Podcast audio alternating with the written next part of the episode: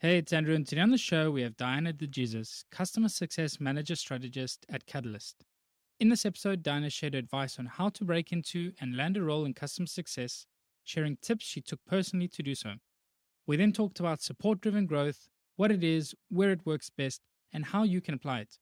We also discussed how customer support and customer success can best work together, and why Catalyst has customer support as a part of their customer success team. As usual, I'm excited to hear what you think of this episode, and if you have any feedback, I would love to hear from you. You can email me directly on andrew at churn.fm. Don't forget to follow us on Twitter and enjoy the episode. Today's episode is sponsored by Avrio, a collaborative insights platform built directly into your workflow. With a browser extension and web app, Avrio provides a new way to capture and share data analysis, user research, and learnings directly in context with your team. From data dashboards, Google Slides, and Slack threads to inside of apps and team members' heads, Avrio captures all of your insights and creates a single source of truth. Visit avrio.com to learn how you can maximize your team's collective knowledge with Avrio. You don't just gun for revenue in the door. This is Churn.fm, the podcast for subscription economy pros. Each week, we hear how the world's fastest growing companies are tackling churn and using retention to fuel their growth. How do you build a habit forming product? We crossed over that magic threshold to negative churn. You need to invest in customer success. It always comes down to, to retention and engagement. Completely bootstrap, profitable, and growing. Strategies, tactics, and ideas brought together to help your business thrive in the subscription economy. I'm your host, Andrew Michael and here's today's episode. Hey, Diana, welcome to the show. Hey, Andrew, how are you? I'm good. It's good to have you, Diana. For the listeners, Diana is the Customer Success Manager Strategist at Catalyst, a customer success platform built to help move customer success to the center of your business. She is also the co creator of the Open Book of Customer Success and founder of the Customer Success Project on a mission to help others land a job in CS and build their personal brands. Prior to Catalyst, Diana served as a customer experience lead at Hotjar, where we worked together for almost three years. So, my first question for you, Diana, is what's the first thing you recommend to any newbie wanting to break into customer success in tech? Ooh, okay, so we're starting with strong questions. I would say uh, that the first thing is to learn about what customer success is. And this is a, a, tricky one because customer success is so different depending on the industry depending on um, the size of customer success as far as like are we talking an enterprise csm are we talking about uh, digital csm so there's a lot out there. So obviously starting out with some podcasts some resources some blogs and even joining communities like gain grow retain to really understand if you know this is the right role for you what does the role entail and from there um, as you're learning you can get the the bit of information that you need to also do well on the interviews.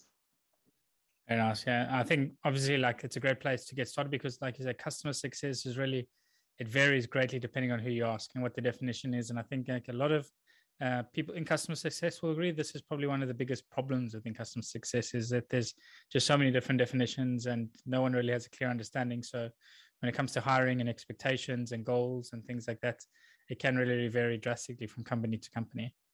I 100% agree. I remember I was chatting with someone who was looking for a mentor for their customer success um, uh, manager on their team. And so I was like, yeah, I mean, I can talk to you to see what's going on here. And then as I was listening more and more to to the role itself, I was like, oh, this is a customer support role, not necessarily customer success. And then they were like, well, yeah, you know, customer success is support, and then client success is actually customer success. So again, it's like, it is so different depending on, you know, where you are, what industry, what company, and all that. And then you can go to another completely different company and they'll say it's everybody's job to make the customer yeah. successful. So customer success is everyone's job. Um, yep. So you have a new role now as well uh, at Catalyst, customer success manager strategist. Like, what does that entail? What do you currently do at Catalyst? Yeah, so this role, uh, I started it around December, um, kind of like a slow launch into the role. And really, what we realized was that there was a need in our industry to have someone that was the voice for customer success managers. So a customer success manager strategist to us here at Catalyst is someone that is helping CSMs level up. Uh, we are sharing the resources that they need. Like, you know, uh, I, I don't think I'm the only CSM that's ever questioned, like, is my QBR deck good? Um, am I hitting the right points here? Am I actually doing the things that help me become a trusted advisor? How do I become more strategic? How do I polish my discovery skills? So there are a lot of things that CSMs, I, the ICs, directly need to just level themselves up in their job, but also um, to our peers in the rest of the tech industry, customer success is sometimes like, what do we? It's a mystery. Like, what do we actually do? What? How does this? well, how does this department impact the ultimate, I guess, um, the revenue of, of the company? And sometimes that's hard to understand what that impact directly is from the customer success team. So even teaching our peers in tech what is customer success and why it should be, um, you know, held at a higher uh, value is something that I'm trying to do in this role. Very cool what was like sort of the inflection point of the pain that you really felt like when did you sort of realize that this is something we really needed yeah. So this is something that uh, edward our ceo and sid our now vp of customer success at catalyst they they were kind of talking through some of the needs that that they were realizing um, in the space and they were like who could do this? Like who could maybe create this content? And then they were like oh you know we have someone that's quite loud on our team and it's always uh, producing content. Um, and so they approached me with that, and I was like, yeah, it'd be crazy not to do this because it, it really does blend two of the things that I love customer success and also the content uh, piece and community. Yeah, I think uh, from like myself, obviously seeing after you left Hotjar, you've done an amazing job. And uh, that was like the first question really. I was like, what does it take to break into customer success? Seeing at the customer success project and the content you put out. We had a chat a couple of weeks ago talking about the things you're doing on TikTok as well. And uh, maybe talk to us a little bit about that. Like, what was the motivation of uh, diving into TikTok? What's some of the content you're putting out there, and what are the results you see? Because I even see like posts on LinkedIn. I was looking today when I was just putting together your bio, and people like shouting out and say, "Thanks, Diana, managed to get a job and a role in customer success." And uh, yeah, so tell us a little bit about that. Yeah, TikTok was a, like a like a like a happy accident, I would say. Um, so it all started with my friend. Uh, we used to work at a law firm together. We were both paralegals. She was like, "Oh my God, you would totally do so well on TikTok. Why don't you?" And I was like, "I don't know. It's kind of like such a young application. Like I don't think there's a space for me there." But um, at the time, I had recently also launched this ebook, and the ebook for me was something that I wanted to try because I wanted to see how it was like to build something from scratch. Like, here's my idea. How do I market this? How do I promote it? How do I uh, drive value? Is this thing valuable? Um, it's, it's something that I've been very interested in, just like starting something from scratch. And so, after maybe a week or two, the ebook was dead. Like people, the people that were going to buy it had bought it. You know, I had a subscriber list of like 300 people and like maybe i don't know 20 of those people bought it and i was like well crap this is not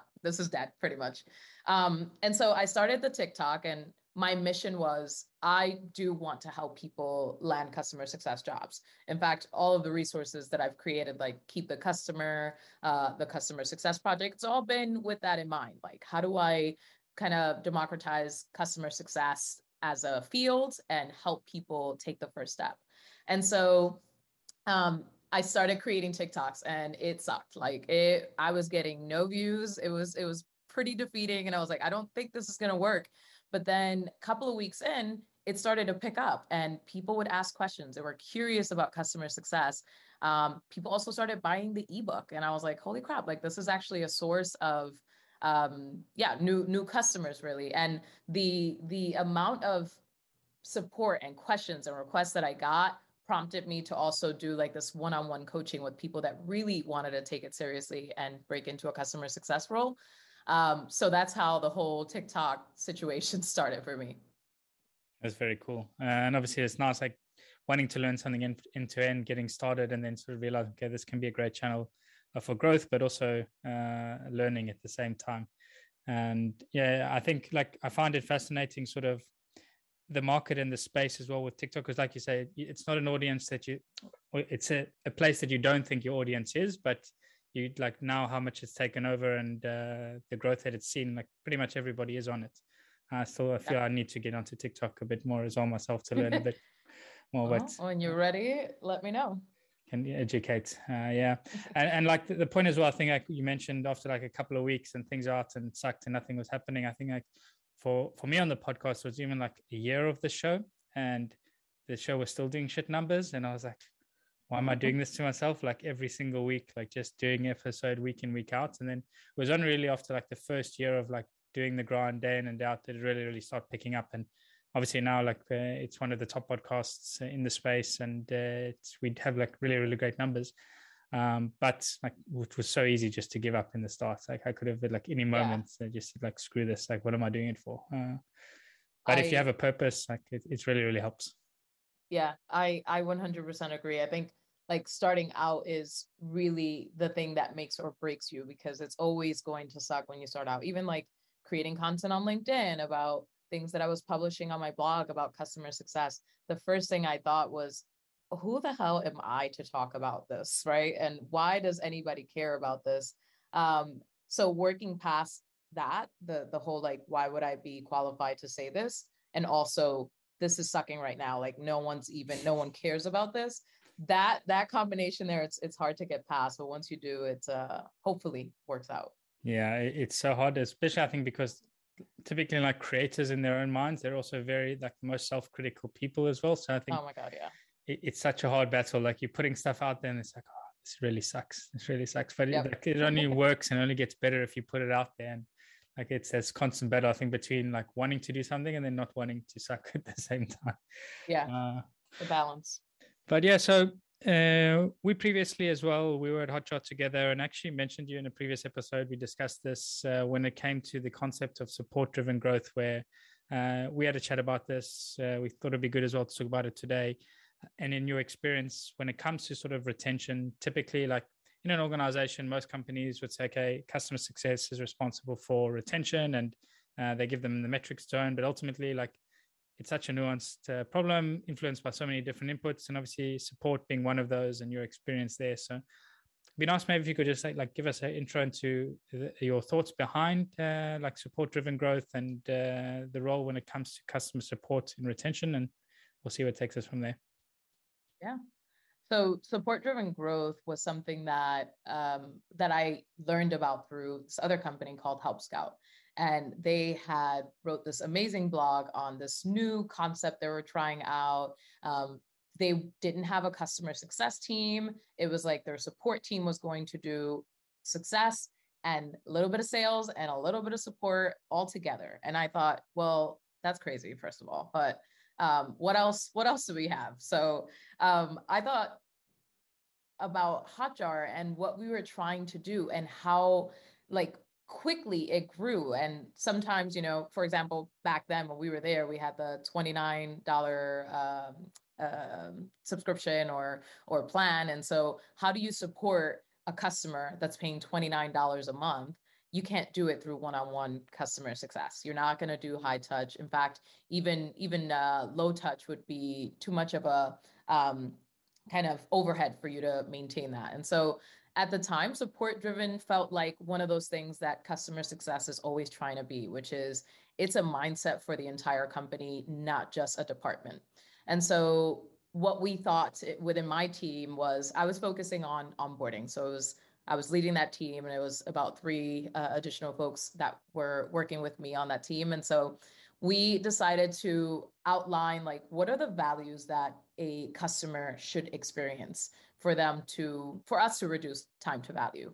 And so whenever a customer wrote into us um, through support we looked at their account. We saw whether or not they had turned certain features on or they had achieved a specific milestone. And then on top of providing support we were like hey by the way you know that if you did xyz you would actually get x result.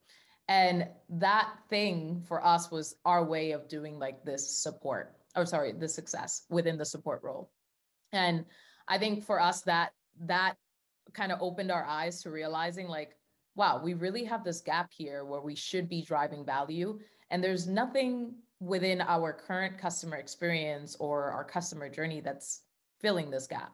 And so that's what support driven was all about. I felt like, you know, on the pro side, I think we did a really good job, but on the on the con side, we didn't really measure a lot of the the data because we just didn't have that um, kind of like that level of data that we needed to to really make the case for it. But ultimately, for us, it was that kind of customer success mindset being executed on the customer support level.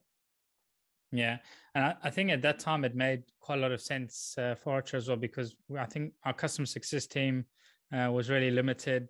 Like the customer support team was very large, uh, and the thing I loved about it the most as well, though, was it's like typically email like you have banner blindness when it comes to email. Like nobody reads like the generic emails that go out and like trying to activate you on different features and uh, upsell and so forth. But you have someone's attention when they're reaching out to you and they're asking for the support. So like that's like the perfect moment that typically goes to waste in most businesses uh, and yeah. going about it you mentioned like you had a few different um, actions that wanting to prioritize like how did you go about sort of defining the first program of like getting this set up? Okay we obviously support itself is already like swamped and uh, we're trying to just like be above board and breathe uh, solving support tickets. Like how did you go about sort of prioritizing what actions to try and uh, test first? And then how did you weave that into the whole mix and flow of everything? Yeah so in all honesty, the first things that we were recommending were um, we were kind of just shooting in the dark. We were like, if someone doesn't have heat maps and recordings on, then we have to push them to do one of one of those two things. Um, then from there, we were like, well, if they have heat maps and recordings, maybe funnels is the next thing. So let's push them to do funnels. And so what we were doing was taking some of the customer stories that already existed, some of the points there, some of the wins that other customers had, and injecting that into our response. So it would sound something like, hey, by the way, while I was checking out your heat map, I noticed that you didn't have recordings turn out. Turns out when you turn on your recordings, you can get a better sense of blah, blah, blah, blah. So you we're like telling them in a in a very like I care for you sort of way that if you did this thing, you would also get value, additional value. You get that. And then weaving in like sort of customer success stories you mentioned. So I'm, yes. I'm assuming you were mentioning some plays that others had tried and seen what they'd been successful with. Yeah. Yeah. How do you see sort of that motion now like where you're at catalyst where it's a different ball game i guess the, the $29 plan doesn't exist and uh, there is the opportunity to do uh, because i think typically as well this is something that maybe in a low touch model and something like uh, hotjar where there's no touch digital touch would be handled just through email and so forth. Like do you see this something that works across all different types of businesses and segments that these companies serve or uh, it was specific to hotjar's case where it's really successful in companies similar to hotjar I think it's important for uh, for customer facing teams to understand what are those value drivers and be able to identify if a customer is missing the mark on hitting those value drivers.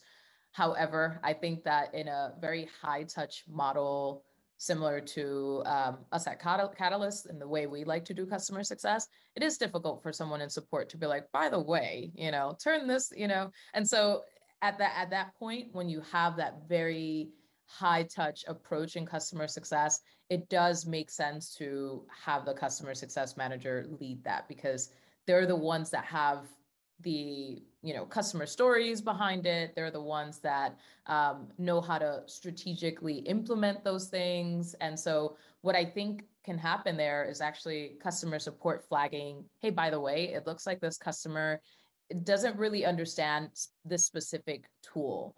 And I think that's the way that customer support can do more of like that support driven um, approach to to just customer success, really. Yeah, this is something we chatted about with Ziv Peled uh, previously on the show as well, and how they structure their team as well at AppsFlyers when it comes to compensation. And part of the compensation really was around like how many like features or new uh, avenues can you get our customers to adopt as well so um, like the customer success managers if i remember correctly were like that was their main goal it wasn't really about like upsell and expansion and driving revenue they knew that was sort of like the end outcome is like if i know i can get right. customers to um, start using x y z new feature the natural outcome of that will be more revenue for the business but really focus on okay, taking a look at accounts, seeing what we can do to drive uh, usage within the product, and uh, again, like what features and uh, things are actually going to make them more successful. But um, like I say, it's very similar. Like depending on the stage of the growth, size of company, what you can and can't support when it comes to your customer success managers uh, versus support. Yeah. Um, and now at Catalyst, like how do you structure your support and success teams? Like, is there any overlap between the two? Um, where do you see them working well together, and where do you see like there's opportunities for improvement? So the customer success department has everything within it, like customer support, customer success, implementation, and I think, um, and also customer operations. They all sit within customer success. Um, and the way that they work together is i'll give you an example like if we have a customer that has reached out several times through support then our support team would would flag it with us a customer success manager on the account and say like hey by the way such and such has reached out to us several times about x topic um, or such and such had a very bad experience recently with this thing and so there is this constant communication of like here's what's happening in support with this customer and I want to just let you know that this is happening. So when you get to, let's say, your next monthly call or your quarterly business review, you're aware that this is a thing. But through our tool, so shameless plug, Catalyst does have an integration with Zendesk. So that means that whenever there is a ticket that gets created in Zendesk, we see that in Catalyst. We have it within a dashboard. So we're aware of conversations that are happening on the support side. So you know, before we jump into a monthly call, we could just look at that and quickly say like, oh crap, they have a, a you know, a open ticket about this integration. And I know they mentioned that on the last call. So let me just check it out real quick. Cool. So I think you're lucky in that sense that you have the platform to be able to to aid and work through together. But um, it's it's interesting that they all fall under the same brand and umbrella, customer yeah. success as well. These teams, uh, like you, like we had this, we started the discussion that it's phrased in so many different ways and has so many different meanings. I think uh, you've just added a new one to the show as well today uh, from the definitions. Yeah, um, for sure. Yeah. So let me ask you a question that I ask every guest that joins uh, the show. Let's imagine a hypothetical scenario now that you join a new company, churn and retention is not doing great at this company. And um, the CEO comes to you and says, Hey, Dana, like we really need to turn things around we have 90 days to do it. You're in charge. What do you do? The catch, you're not going to tell me, I'm going to go speak to customers, identify the biggest pain points and start there. You're just going to pick something that you've seen be really, really successful at reducing churn fast and run with that playbook blindly, hoping that it works. What would you choose? Okay. So if I can't speak to customers, I would hope that I would still have some sort of data point to go back to. So for me let's imagine you don't have data as well like that's uh, again then... it's a cop out it's a cheat oh okay so no data i'm just going into this blindly and something you've seen be effective in helping reduce churn. Okay. So if we're talking about a high touch so a customer led growth sort of tool then i'm starting with my team. I'm starting with let's use our customer success team or onboarding team to have those conversations where we're understanding what's really going on. Like driving discovery questions and then highlighting some customer stories that again we had success in. Because the more i work with customers the more i realize like they don't care about what i have to say. They want to know what other customers have done to help them be successful. And so for me, the approach would be let me lead with discovery based um, conversations through my customer success team, understand what are the core issues behind why we're experiencing churn, and then figure out what sort of customer wins have happened so that we can get these customers hyped around you know the success that other customers have had but also let them know like there's hope down the road. We can implement this solution just as this customer has. So your go-to then would really be like leaning back on success stories of previous customers and through the onboarding, then like making sure people are aware of uh, how they can be successful using the same software as in uh, X, Y, Z. Yeah. Cool. I would lean on my humans. I would lean on humans here, not necessarily like any tools to to do this. I think there is a lot of value in having very direct question or direct conversations that are loaded with discovery questions to understand what is the core issue at hand so we can address it. Cool. What's one thing that you know today about churn and retention that you wish you knew when you got started with your career? Oh, this is a good one.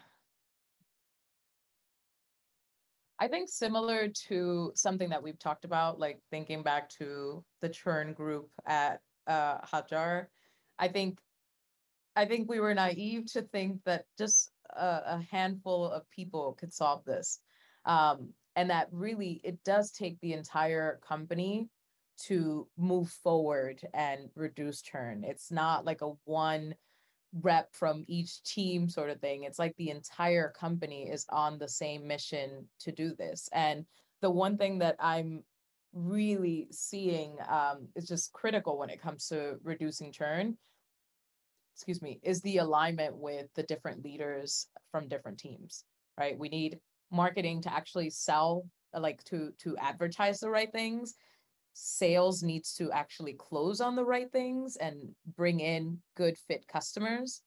And then implementation has a very difficult job because they are the ones that need to develop, uh, drive value really quickly. And we've all realized that if onboarding sucks, then I mean, your chances of saving this customer is like pretty much shit. And then you have customer success that needs to keep this thing going. It needs to like like um there's this guy named Rob Dhaliwal. I really like what he wrote in a in a medium post. It's like it's the art of sell and sell again. Like customer success is not done with sales. You need to sell and sell again. And then you have product and engineering that have to support, you know, and, and keep up with the expectations of the customer um, and continue scaling the way that customers expect, especially if you're working at a startup. So I think that every team contributes to that. And so for us to blindly think that just because you have a customer success department, like we're good, we don't have to worry about churn, and they're the ones that are going to carry net revenue retention. It's just, it was silly for me to think that, Andrew. yeah, I 100% agree with you in this. And I think, like, for me, from the podcast, it's it's top three lessons learned. I think when it comes to churn retention, I would say it's the most important uh, alignment. but it's definitely in the top three. Uh, and I, I, don't think I've ever talked about this specifically on the podcast. I always mention it to every guest that joins before, but uh, what Diana was alluding to was at Hotjar at some point, uh, we were tasked to put together a churn team. I think we even gave ourselves a name like Churn Busters or something. I can't remember what the name was. yes. There was a few different stupid names. Uh, and the whole premise was just trying to get a person from each team as a representative within the organization, within the company. So we had someone from engineering, maybe had a couple of engineers we had from support we had from success sale we didn't really have sales at the time but in marketing. And then the goal was really for us as a team to sit together and to see like what we could do to reduce churn and retention. And i always say this in retrospect it's a terrible idea. So if any of you out there listening thinking together putting together a team to solve this it's a company problem not a team problem. Um, yeah and I yeah. think at the time we were just we were just trying to figure out like what can we do? Like what can we quickly do? So it was a i would say it was a good um, lesson learned for for the entire company it wasn't like anyone's direct fault it was us just like hey what can we do to really action out and yeah it was a learning moment for all of us yeah. The question that i typically ask at the end is like what would you do in 90 days? Is it's a difficult question because there's not much you can do in 90 days. Like no. churn and retention takes a long time to move and it's like the biggest the needle that moves is when everybody's aligned. Like when everybody really understands the problem they understand like which area of focus we're going after and then everybody can set their targets to improve that. That's like when you see a step change. But if everybody's just trying to move like incremental changes independently and moving thing like you don't see uh, you don't yeah. see the numbers move. Uh, yeah. I mean yeah, there to, to your point um and i don't know if we mentioned this on this podcast but like you you need to um so churn is the outcome right? And there's everything that's feeding into this machine. Um, and so by the time you have ra- you have uh, identified that there is potential risk for churn um, you, you didn't do any of the leading indicators like you ignored all of the leading indicators here to get to that point so i think you know for us at catalyst we're super lucky because our tool is literally designed to help us identify these potential churn risks. So we're very sensitive when it comes to potential churn risks. Like let's say if I'm working with a customer success leader and they they leave the company, I'm like, oh, that's a churn risk. Why? Because I have no idea who is going to be the next person that steps in, and I have to work with this person. Maybe they've worked with another tool and they're like, nope, as soon as I get in there, I'm cutting this out. And so I think treating or flagging risk early on is kind of like that's what we can avoid, or that's what we could do to avoid getting to that uh, situation. Yeah, for sure. And like you said, there's so many different indicators. And I think that's the, the biggest problem as well with churn retention is like more often than not, people eh, tend to focus on like, how can we stop those from churning who are about to churn? When it's like 90% of the time, it's too late. Like if somebody's almost got to that point where they've decided, like, I'm going to pull my credit card out, the damage has already been done. They haven't done what they need to be do to be successful. So the efforts are really just better spent focusing your energy on activating new customers, onboarding them correctly, making sure you're getting them to value and uh, like delivering on the promise that marketing and sales and everybody's selling before you. So yeah. Mm-hmm. I agree. Uh, one thing that we we see with like a larger, um, as it now that I'm doing more of like high touch work, it's this this constant struggle of bandwidth. Some of these teams they just like don't have the bandwidth to do certain things. So one area that I see coming up a lot within ourselves and even um, our customers as well is this need for professional services or like solutions architect. Like these two roles are just constantly popping up because we realize like sometimes what our customers need is just resources and time. So that's also one that while it feels like to your point like they're going to pull this credit card uh, out of their you know payment stuff um, it's really like damn they really we really just need to listen and understand like why why would you leave right now and sometimes it comes down to their own bad bandwidth so it's one of those where it's like you could you could possibly have a success story here if if you know if that's the reason. And if you have the bandwidth uh, correct to be speaking and to the customer correct the bandwidth and then they also need to have the money which the you know if they don't have the bandwidth like do we have the money for this? And yeah it's a it's a rabbit hole. For sure for sure. So uh in closing as well today because we're running up on time like how can the listeners keep up to speed uh, with the work? And obviously we started out uh, with like what is the one thing that you'd recommend uh, to someone wanting to break into tech? Maybe what would be some of your closing thoughts as well then on if somebody is looking to really break into customer success wanting to get a role in tech uh, what should they be doing? And then um, how can they keep up to speed with your work and keep in contact with you? Yeah so honestly, you and um, Louis were the people that inspired me to start that blog called Keep the Customer. And it was, you know, I think at the time when I had spoken to you guys, I was like, look, I'm really trying to break into this er- other area, but it, it seems to be impossible because of the experience bit. And so that conversation um, that you guys had with me led me to create that resource that ultimately gave me the information that then allowed me to come across as a person that was knowledgeable and passionate about customer success. So for anyone that is trying to break into tech, consider creating content. Um, you know, we work or we live now in a very digital era where we can produce on whatever platform we want to. Um, and all of those things tell the story of our passion and um, our desire to work in a specific field. So if you're like, how can I start now? Start documenting. Like there's this one girl I follow uh, on TikTok and she I think she has like 365 days to become a software engineer. And I love her content because she's literally documenting every single day what she's doing to get to that stage. And if I was a hiring manager or whatever, I'd be like, yes, that's the person I want because they're showing that they're doing this. So that is that is my additional tip um, on on breaking into tech or breaking into customer success. And then when it comes to where you can find me, I'm very active on on LinkedIn still. So um, I'm really slow to reply to people on inbox, but but I do reply at some point, and I still create content on there. I have that website, thecustomersuccessproject.com. Um, and yeah, I'm I'm always open to chat with people who are looking to break into tech. Very cool. And obviously on TikTok now as well. Uh, definitely yes. check out the content there if you look on a daily basis.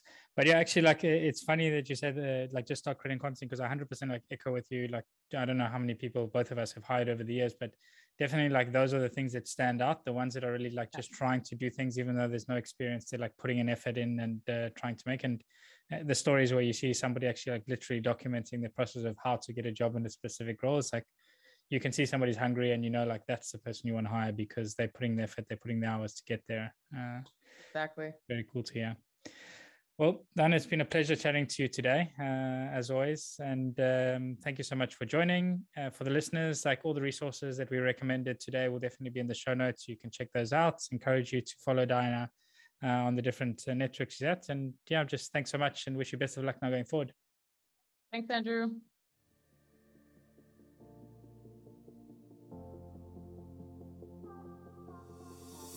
And that's a wrap for the show today with me, Andrew Michael. I really hope you enjoyed it and you're able to pull out something valuable for your business. To keep up to date with Churn.fm and be notified about new episodes, blog posts, and more, subscribe to our mailing list by visiting churn.fm. Also, don't forget to subscribe to our show on iTunes, Google Play, or wherever you listen to your podcasts. If you have any feedback, good or bad, I would love to hear from you and you can provide your blunt, direct feedback by sending it to Andrew at churn.fm. Lastly, but most importantly, if you enjoyed this episode, please share it and leave a review, as it really helps get the word out and grow the community. Thanks again for listening. See you again next week.